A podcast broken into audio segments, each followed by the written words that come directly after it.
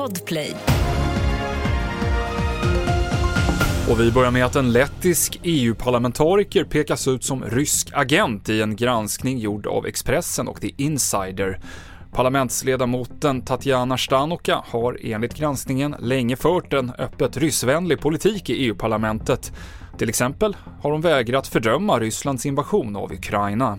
Jag tror man riktar in sig på där man har haft fotfäste förut, alltså i, i före detta Sovjetrepubliker men också tidigare Warszawapaktsländer för där har man enklaver av, av rysktalande som har ryska lojaliteter eh, som inte är så alltid så enkelt att bara för att vi byter Sovjetunionen eller Ryssland upphör, att alla lojaliteter per definition byter fot och blir mer pro-EU och pro-NATO-vänligt.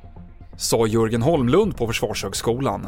En person med starka band till organiserad brottslighet äger via ett bolag Södertälje tingsrätts lokaler, rapporterar DN. Domstolen betalar miljoner i hyra varje år till en bolagskoncern med kopplingar till Södertäljenätverket. Domstolsverket säger sig ha försökt hitta lösningar för att ta sig ur situationen utan att lyckas. Och second hand-marknaden fortsätter att vara stark. I december så handlade vi svenskar begagnat för drygt en miljard kronor enligt Svensk Handel. Det är främst kläder som köps, hållbarhetstänk och tuffa tider ekonomiskt tros ligga bakom. TV4-nyheterna med Mikael Klintevall.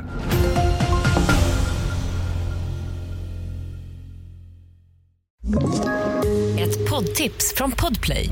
I fallen jag aldrig glömmer djupdyker Hasse Aro i arbetet bakom några av Sveriges mest uppseendeväckande brottsutredningar.